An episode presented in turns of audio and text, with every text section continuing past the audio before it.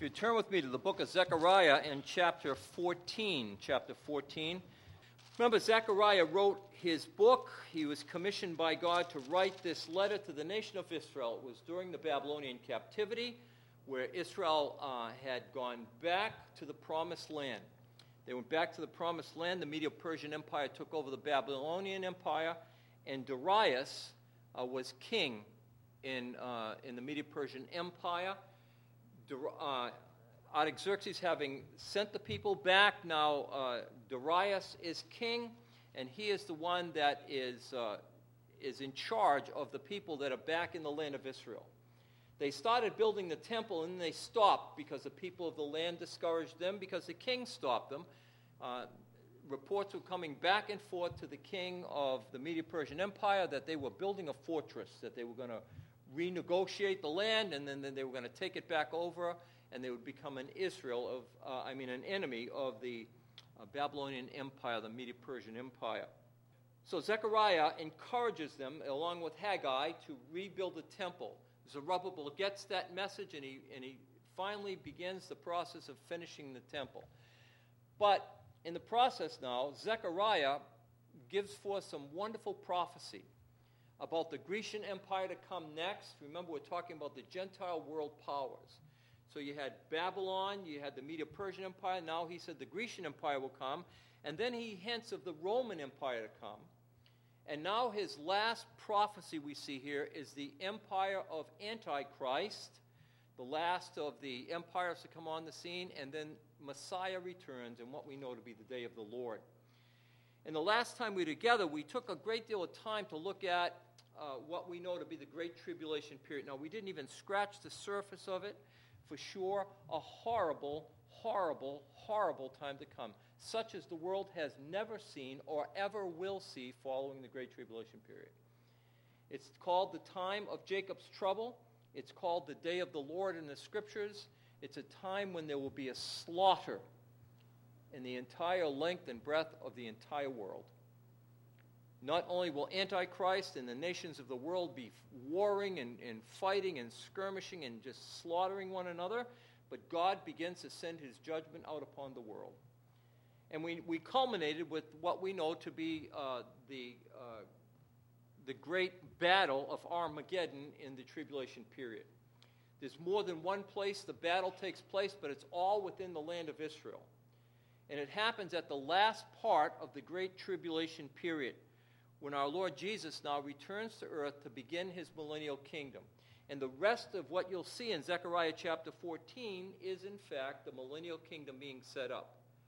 Now, I don't want to go too far with this because Pastor Rob has still asked me to do Monday evenings.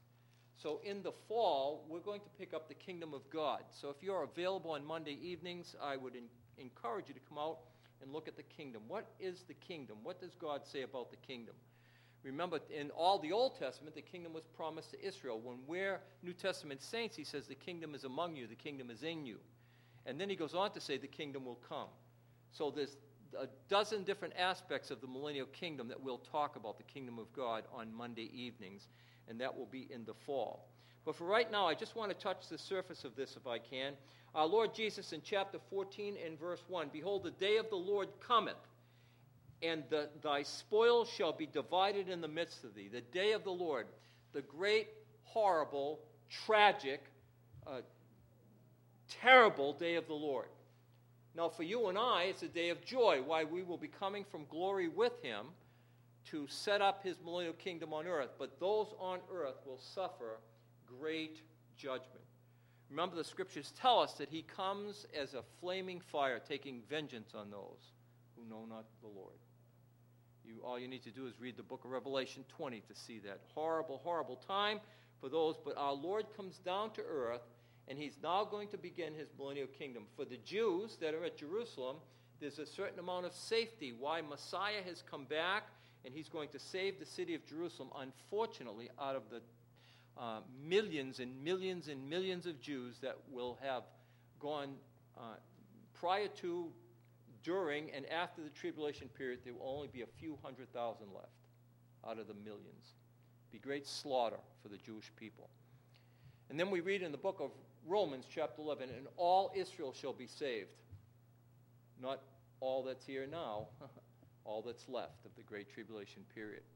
So the day of the Lord comes, and our Lord Jesus, is, he comes from Bozrah, from heaven down to the Bozrah in the south. He sweeps up through the north, and he, and he saves the tents of Judah. He saves the nation of uh, Israel and Jerusalem particularly, and he takes over the city.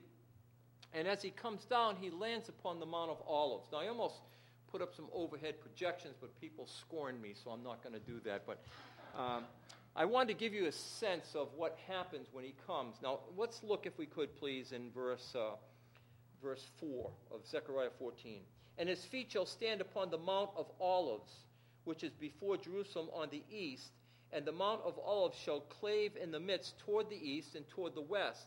And there shall be a very great valley, and half the mountain shall move toward the north, and half toward the south. So our Lord Jesus, remember, he, he left for glory from that Mount of Olives. The angels told the disciples, uh, Why stand ye gazing upward? The same Jesus shall come in like manner to this very spot. You know, it's interesting. I stood upon the spot that Jesus left and the spot that he's coming back. At least that's what the guide said. I don't know how he knew that exactly, but uh, he told us that's the very spot. Well, it's not. It's a very big mountain, the mountain of Jerusalem. I mean, the Mount of Olives. It's higher than the Temple Mount itself. When you go into Jerusalem, you go up on the, on the Mount of Olives, you look down on the temple. It's about 200 feet higher uh, than the Temple Mount itself. It's in a mountain range.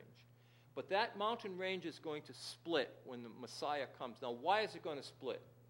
Well, uh, uh, there's a lot of people who believe it's so the Jews can escape Jerusalem and go down into the Jordan Valley.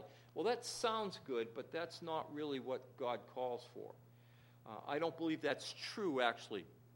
What I believe is it splits so that the river that we'll observe in verse 8, the river that flows out of the temple will be able to flow down into the Jordan Rift and heal the Jordan Rift area, down into the uh, Jordan River and down into the Dead Sea. And we'll see that in just a moment. Pick it up, please, in, um, in verse 5. And ye shall flee to the valley of the mountains, for the valley of the mountains shall reach unto Aziel. Yea, ye shall flee as ye fled from before the earthquake in the days of Uzziah, king of Judah. And the Lord my God shall come, and all his saints with thee. So God's going to return to earth in, in his uh, might and power and glory. Remember, his vesture is stained with blood from the battle of Armageddon. He comes down, he stands upon the Mount of Olives, and the whole mountain cleaves in two. Pick it up in uh, verse, um, verse 6. And it shall come to pass in that day that the light shall be not clear nor dark. This is very interesting, verse 7. But it shall be one day which shall be known unto the Lord, not day nor night, but it shall come to pass that at evening time it shall be light. So when God returns, some people wonder, is he going to come during the day? I'd like him to come just before lunch, personally. Uh, when's he going to come? Would it be in the middle of the night and you're sleeping and you don't know it? All of a sudden you wake up in heaven. How is that all going to work? Well, God doesn't tell us that. All he tells us is that the entire earth will be clouded over. Now, why will it be clouded over? Because of the Great Tribulation period. The entire earth, the volcanoes will erupt. Remember, all the uh, earthquakes will take place. All the islands of the seas will sink. So the entire wor- earth will be a canopy of dust, a canopy of clouds, a canopy of fire. One third of the earth's surface is on fire.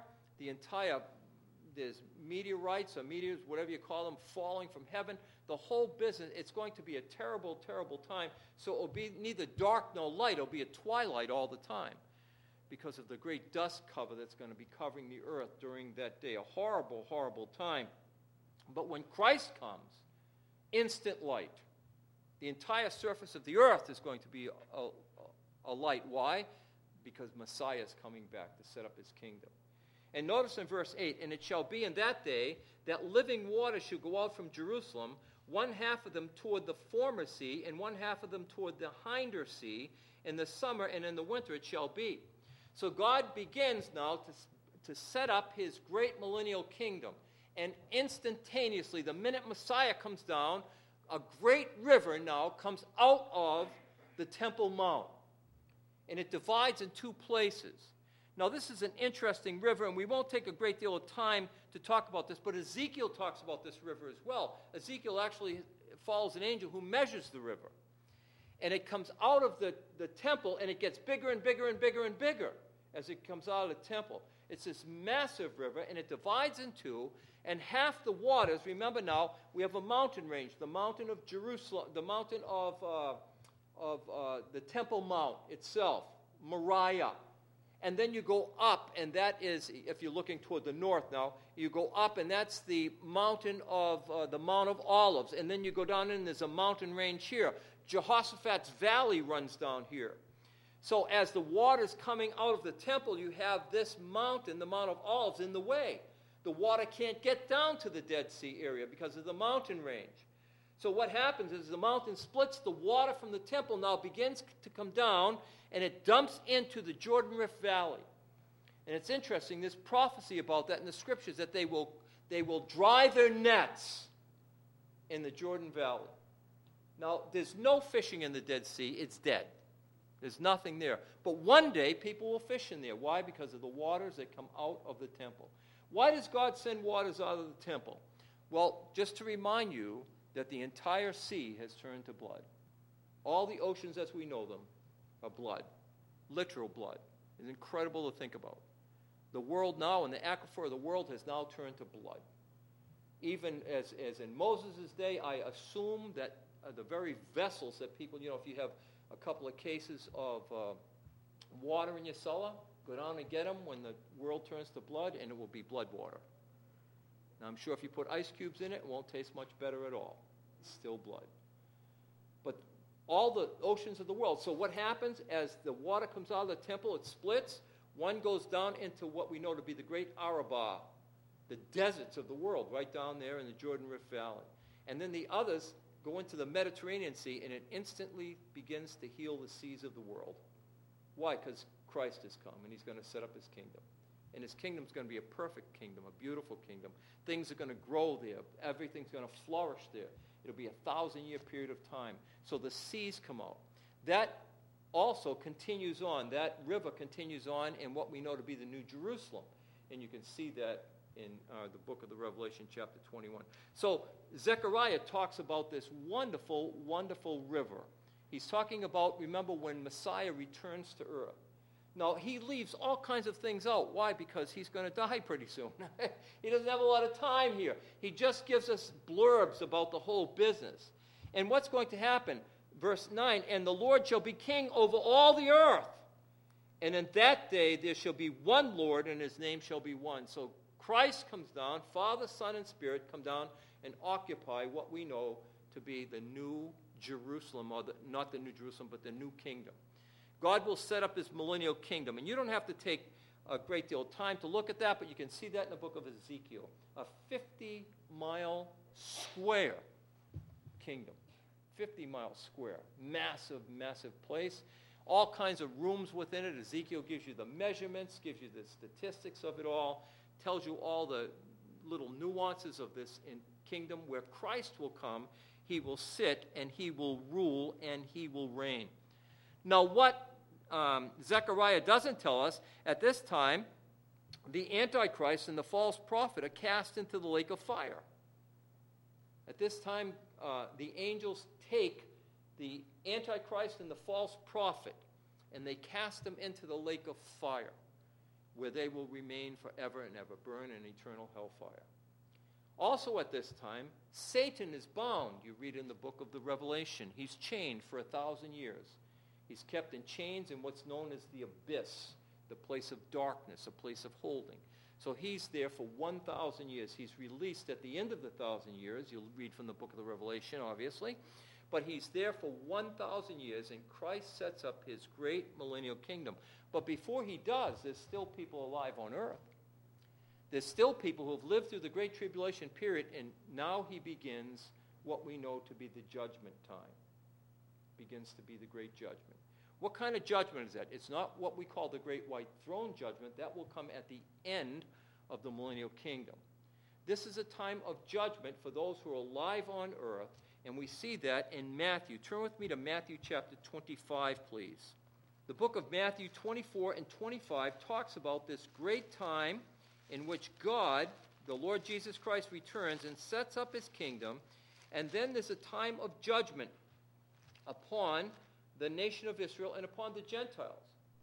And for the nation of Israel and for the Gentiles, God will set them aside. He'll divide them up, the sheep from the goats.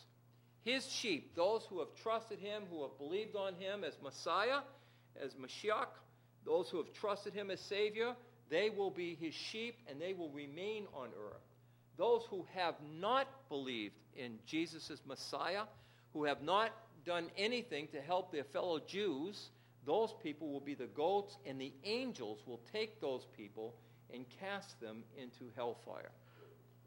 There's a judgment that takes place at this time. Now, I know this is difficult, uh, but I just want to touch a few um, the, the, the little tips of it we could. Matthew 25, look at verse 14, please. Matthew 25, 14.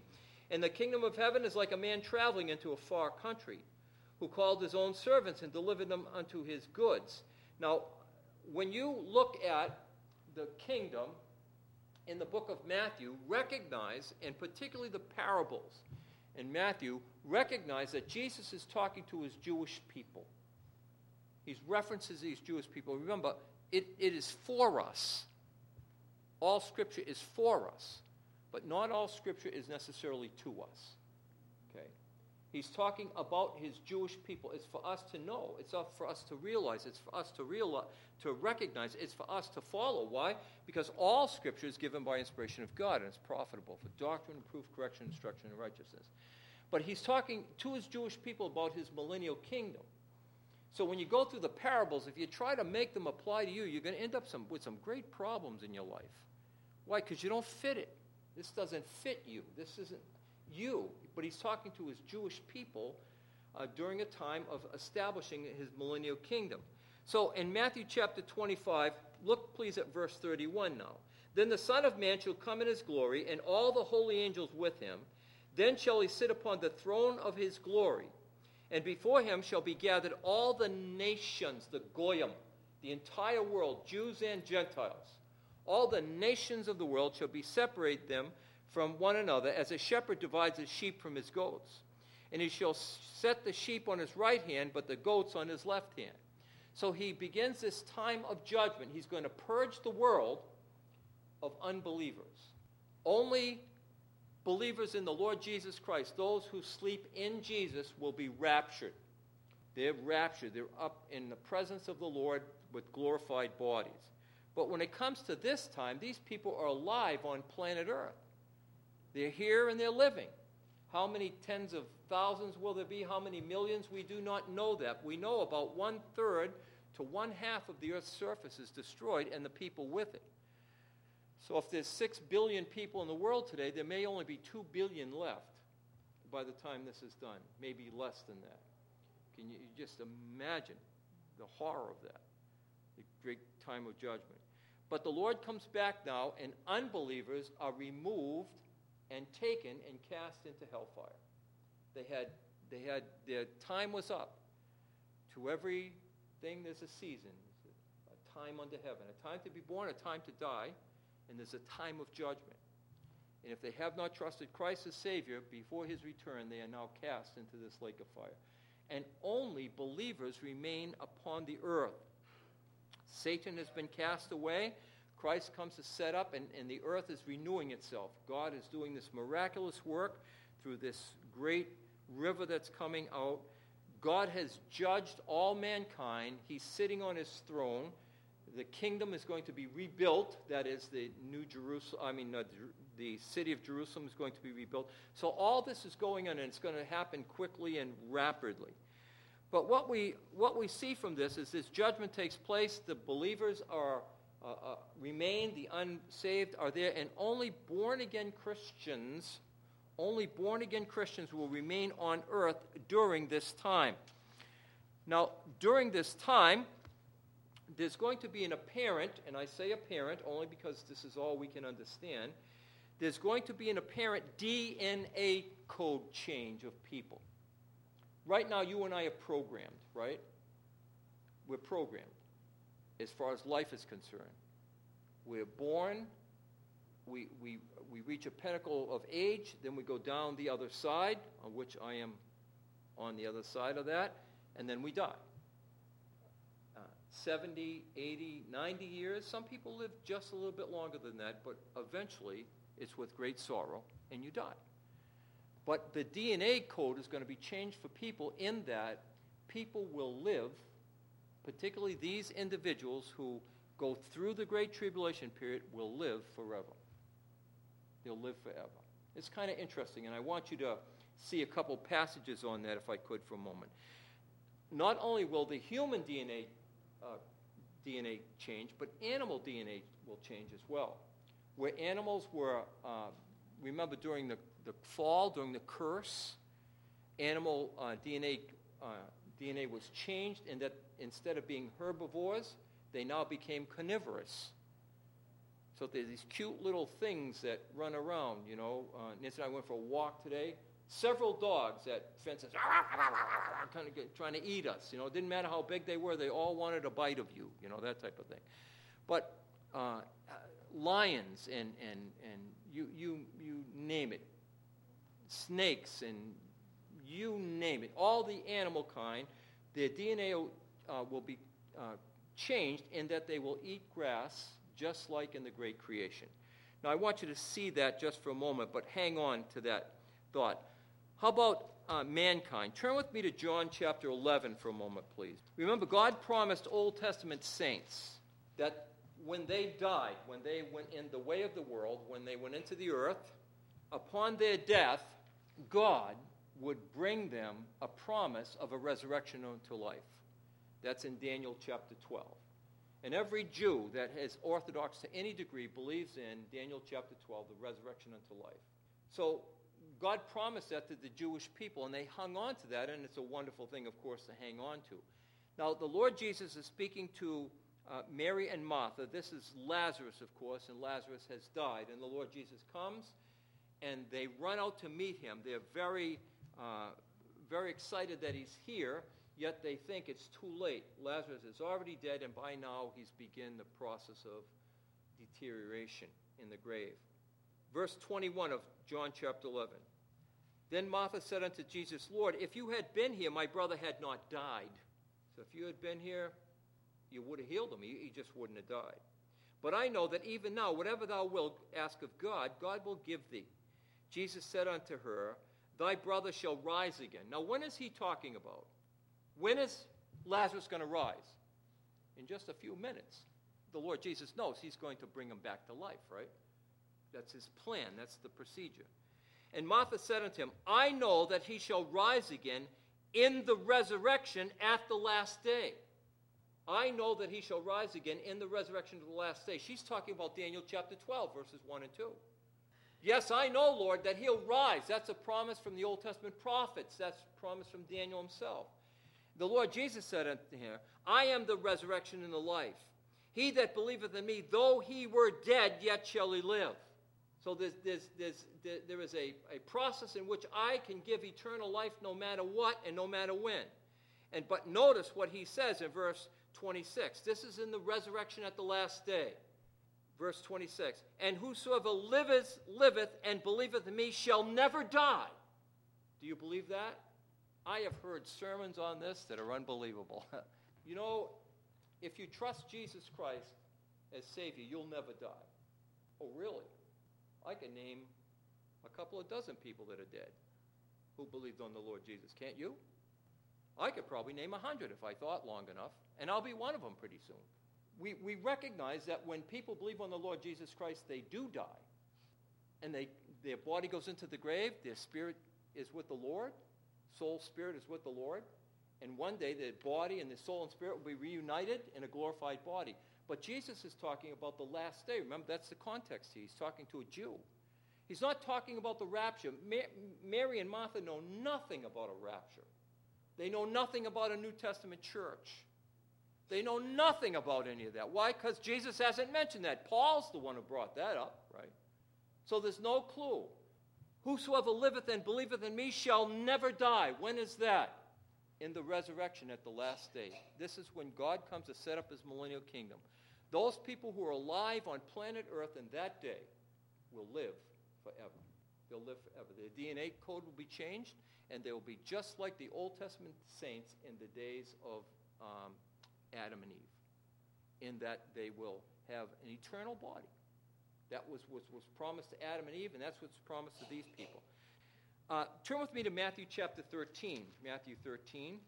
Again, I'm bringing you back to the passage in Matthew chapter 13, and these are the parables in Matthew chapter 13. Now remember, when he's talking about the kingdom, we are to have kingdom living here and now. We're to live for the king. We're children of the king, just like the nation of Israel. We have Christ dwelling within us, you have the king in you. So we're to be children of the kingdom and live like the king. But he's talking about this millennial kingdom that he came to promise. Remember, he came to offer the kingdom to his own. That's why he came, didn't he? He came to offer the kingdom to his people of Israel. And they rejected him. We will not have this man to rule over us. They rejected their king. And they had him killed, obviously. In Matthew chapter 13, let's pick it up if we could, please, uh, right in uh, look at verse 31. Verse 31. Another parable he put forth unto him, saying, The kingdom of heaven, heaven is like a grain of mustard seed, which a man took and sowed in his field. So you have these little tiny mustard seed. I don't know if you've ever seen a mustard seed plant, little tiny thing, very small, bushy thing that grows. He said, which a man took and sowed in his field, which indeed in the least of, is the least of all seeds, but when it grows, it is the greatest among herbs and becomes a tree, so that the birds of the air come and lodge in the branches of it. So the kingdom of heaven is like this. How does it start? It starts off very small. There's very few people left on planet Earth. But once the kingdom begins, the people on planet Earth are going to grow exceedingly in number. Of course, the birds of the field are going to come in, and we're going to see that later on. But what does that mean? Well, there are people born on planet Earth. Who has people? Not you and I. Who has children? We don't. Why? We have glorified bodies. We're like the angels of heaven who, who, do, not, who do not reproduce. Who can have children? It's the people that live on planet Earth and their DNA code is changed after the Great Tribulation period into the millennial kingdom. And there will be millions and millions and millions of people born, children born, during the millennial kingdom. And at the end of the great millennial kingdom, many, many, many of those children born during that time period will reject Christ as Savior. You can see that in the book of the Revelation in chapter 20. They come, actually, and they come to invade Messiah. When do they do that? When Satan is loosed and gathers them together to attack. So you have the aspects of the kingdom taught here. It's a literal place at a literal time with literal people running it. The Lord Jesus, of course, will be the king he will rule and reign as sovereign over all the earth, but under him will be subregents like David. David will be there, ruling and reigning. Won't that be great? There'll be sacrifice in the kingdom. It will not be salvific, it will be an Old Testament remembrance of what goes on. Why? Because God is going to bring us back through the history of the nation of Israel and through the history of Christendom as we know it. Be a wonderful thing to see. So during the millennial kingdom, the earth will be healed and you can go through different aspects of that. Zechariah talks about the river coming, Ezekiel talks about the same river flowing, uh, Amos talks about uh, a man's planting seeds and another guy's coming, falling behind him and picking up crops. Why, the earth will be so fertile during that time period. Remember, there'll be no thorns or thistles. We, we plant a little tiny garden. I hate it. Things grow in there we never planted. We're always out there yanking up something you buy loam and it's poisonous. They got it from Chernobyl and shipped it here and sell it to us. Uh, you have to get special dirt now and, and everything else. You have to put special fertilizer on it. Why? Because special weeds grow special places, not in the kingdom. None of that will take place. It will be a miraculous, miraculous place, a wonderful place where Christ will sit and rule and reign. Remember, in Jerusalem, it will be the place where where people will come to worship. Head back with me to Zechariah, please. Zechariah chapter 14. People will come to worship there. All the nations of the world will come and worship Messiah in this kingdom. Zechariah chapter 14 again, please. In Zechariah chapter 14, let's pick it up in uh, verse 16, and it shall come to pass that everyone that is left of all the nations which came against Jerusalem shall go up from year to year to worship the King and the Lord of hosts and to keep the feast of, of tabernacles. Every year, people are going to travel to Jerusalem. They'll travel to Jerusalem to worship, to be with the King of Kings and Lord of Lords. So that Jerusalem be the center of worship. It will be the place where men and women will go to worship the King. There'll be other rulers there. You and I will rule and reign with Christ according to our works that we've done while we're here on earth, whether they be good or whether they be useless. We will be given position in the millennial kingdom because of that. Then remember the 12 apostles will judge the 12 tribes of Israel in Matthew chapter 19. Turn with me there to Matthew 19 for a moment, please. Remember, the apostles were always shook up. What's going to happen to us? What are we going to get? What, what am I going to, what's going to happen with me? And Peter asked that. You know, Peter was the guy you went to, go ask him. You know, and Peter would go ask the Lord. Verse 27 Then answered Peter and said unto him, Behold, we have forsaken all and followed thee. What shall we have therefore? Uh, it's legitimate, I think. And Jesus answered and said unto him, Verily I say unto you, that ye who have followed me in the regeneration, when the Son of Man shall sit on his throne, the throne of his glory, ye also shall sit upon the twelve thrones, judging the twelve tribes of Israel. Do you ever wonder what that meant? Here's what it means. In the millennial kingdom, the twelve apostles will uh, be sub-regents under David over the twelve tribes of Israel. So God has a specific plan for his millennial kingdom, and I'm hoping that on Monday nights we'll, we'll look specifically at that plan. But this is a literal place, a literal time with literal people, uh, and, and, and God's literal kingdom will be here on earth, and he'll be ruling and reigning there.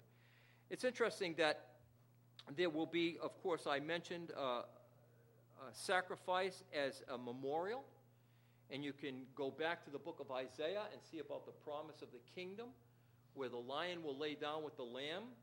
My understanding, and I have not seen it for myself, although I, I, now that I think about it, in the UN building downtown uh, in New York City, it says that they'll, they'll beat their plowshares into pruning hooks. I mean, they'll beat their spears and swords into pruning hooks and plowshares. I, I haven't seen that, but my understanding is that. What does that mean?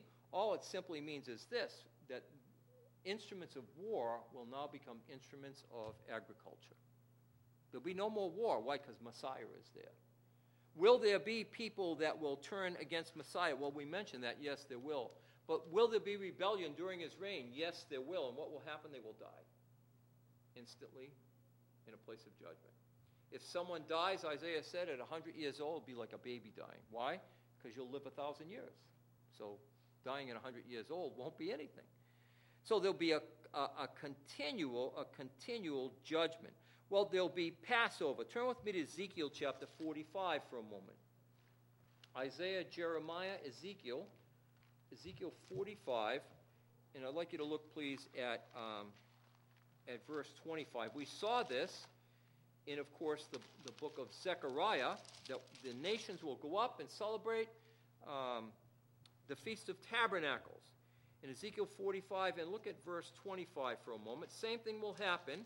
In the seventh month, in the fifteenth day of the month, shall, uh, shall he do likewise in the feast of the seven days, according to the sin offering, according to the burnt offering, according to the meal offering, and according to the oil offering.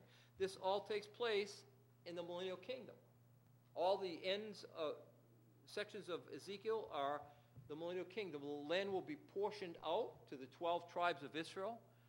So all God's plan, all God's Old Testament plan comes to fruition. Why? Because God promised. He said it would happen, and it will happen.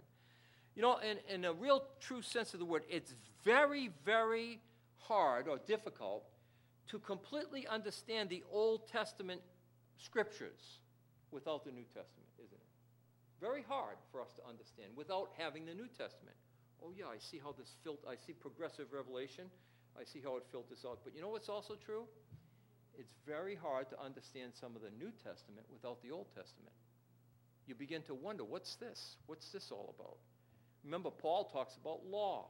John talks about law. What law? Mosaic law. They talk about a future kingdom. What kingdom? That's the kingdom of Christ.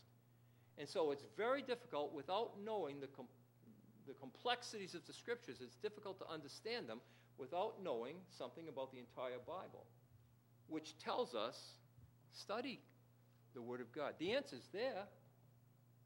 It's contained in there. It's a wonderful, wonderful book from cover to cover, the Word of God, that gives us all the truth about God.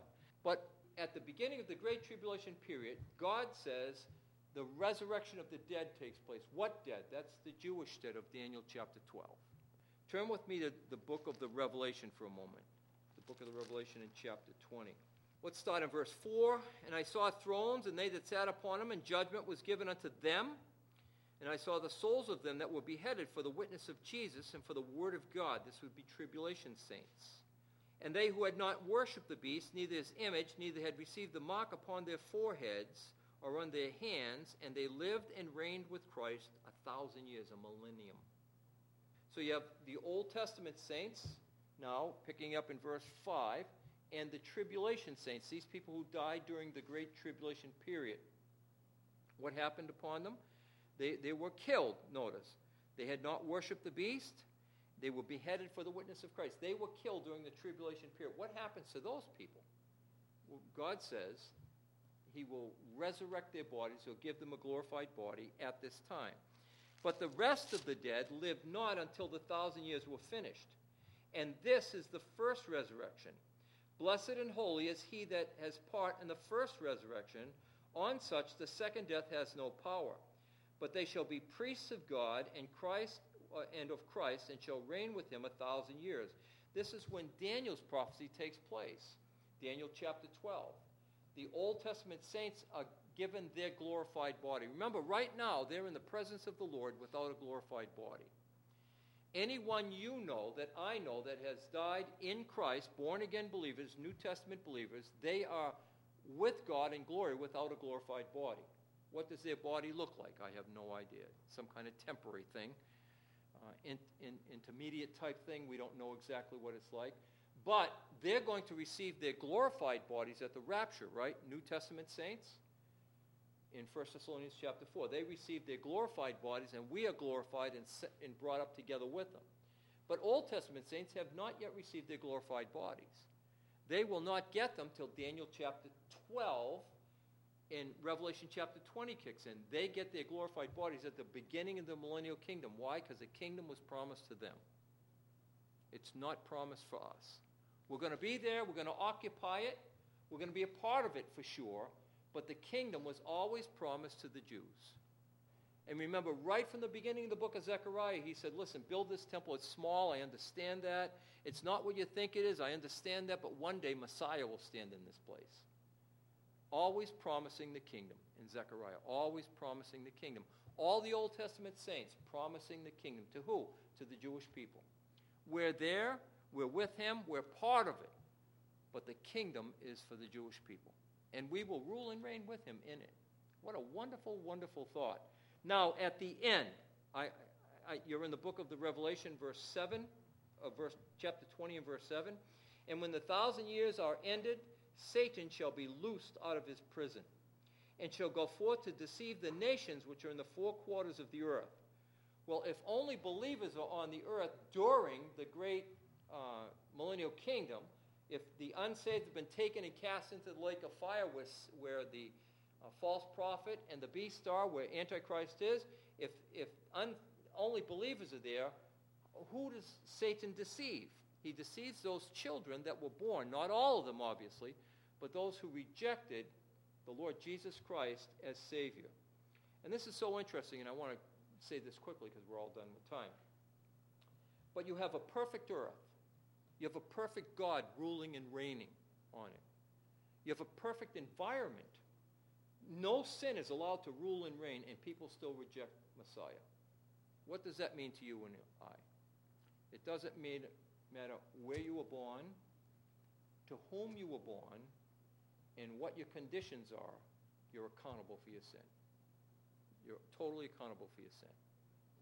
Say, well, I was brought up in a family that was divided. Join about 80% of us. I was brought up in a family that was problem. Yes. I was brought up in a bad neighborhood. Yes. Yes, you were. I'm sorry about that. It's terrible. I was brought up under adverse conditions. Yes, I'm sorry. When John Kennedy was killed, it just broke me forever. When my pastor sinned, that turned me off. You know, all, you know, all the excuses of the world, I have every excuse in the world not to receive Christ as Savior. The truth is, no, you don't. Not one. Not one. You have a perfect world, a, perfect environment with a perfect God ruling a perfect throne, and people still reject him. They still turn against him. So Satan is loosed. And what does he do? Verse uh, 8 And he shall go and deceive the nations which are in the four quarters of the earth, Gog and Magog, to gather them together to battle, the number of whom is as the sand of the sea. Remember, he, he sent the nations against Christ to return. He sent the nations in the battle of Armageddon. Now he gathers the unregenerated people of earth and he, and he, he, he gets them for another battle. He's not giving up, he's not quitting. Their number is as the sand of the sea. There'll be millions of people born during the millennial kingdom. Millions. Why? A woman will live for uh, 1,000 years. You can have a lot of babies in 1,000 years, I presume. So you have one every nine months. Add that up. No, uh, not nine months, obviously. But, you know, you have one a year. Well, you have a 1,000 kids. Boy, there'd be a lot of overtime work in there in the kingdom, wouldn't there? But recognize there's going to be a lot of them in verse 9. And what happens? And Satan leads them, and they went up on the breadth of the earth and compassed the camp of the saints about the beloved city. They attack the Lord Jesus Christ in Jerusalem. They go up there. They wanted to stop him from coming. They failed. Now they want to stop him from ruling and reigning. And what happens? And fire comes down out of heaven and devours them. And the devil is taken at that time, cast into the lake of fire, where the false prophet is, and how long? Day and night, forever and ever and ever they suffer there. Then God sets up what we know to be the great white throne judgment. Great white throne judgment. And everyone who has not trusted Christ from eternity past, from Old Testament past, to uh, this present day in the tribulation period, they'll all stand before the judgment seat of Christ. And the earth will be purged of sin completely. So when the New Jerusalem starts, only born again Old Testament, New Testament believers will enter the New Jerusalem, and it will be the eternal state forever and ever. That was all in Zechariah.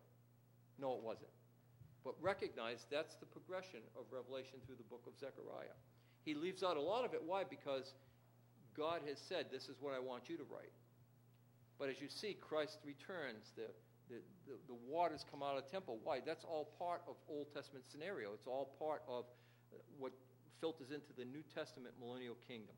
It's a wonderful, wonderful time. I hope that you'll come out with us on Monday evening. It's a commercial. I'm already telling you that quickly. So if you'll read through the book of um, Ecclesiastes a couple times, I think you'll really enjoy it, and you'll see uh, Solomon's hand written throughout the whole thing. And don't let it discourage you. Recognize this is a man writing about um, a fallen nature. About a fallen nature. And as, as we go through this, we'll see Solomon's disgust, really, with what he sees. is nothing new under the sun. A classic line. A classic line for a discouraged man is all the rivers run into the ocean, and yet the ocean is not full. How more, more discouraging can you get than that? He said, it never fills up. But that's the way he sees life. Why? Because of his fallen nature. Okay, let's close. Father, thank you for this time. Thank you, Father, for your work in the book of Ezekiel. Uh, Father, we look at Zechariah and we see these great promises, Haggai, back into the Old Testament book of Isaiah, all talking about Christ and his millennial kingdom. The King of kings, the Lord of lords, the one who dwells in me will sit on his throne forever. Father, we know he wants me to come to him as he occupies that space in heaven right now. But one day he will return.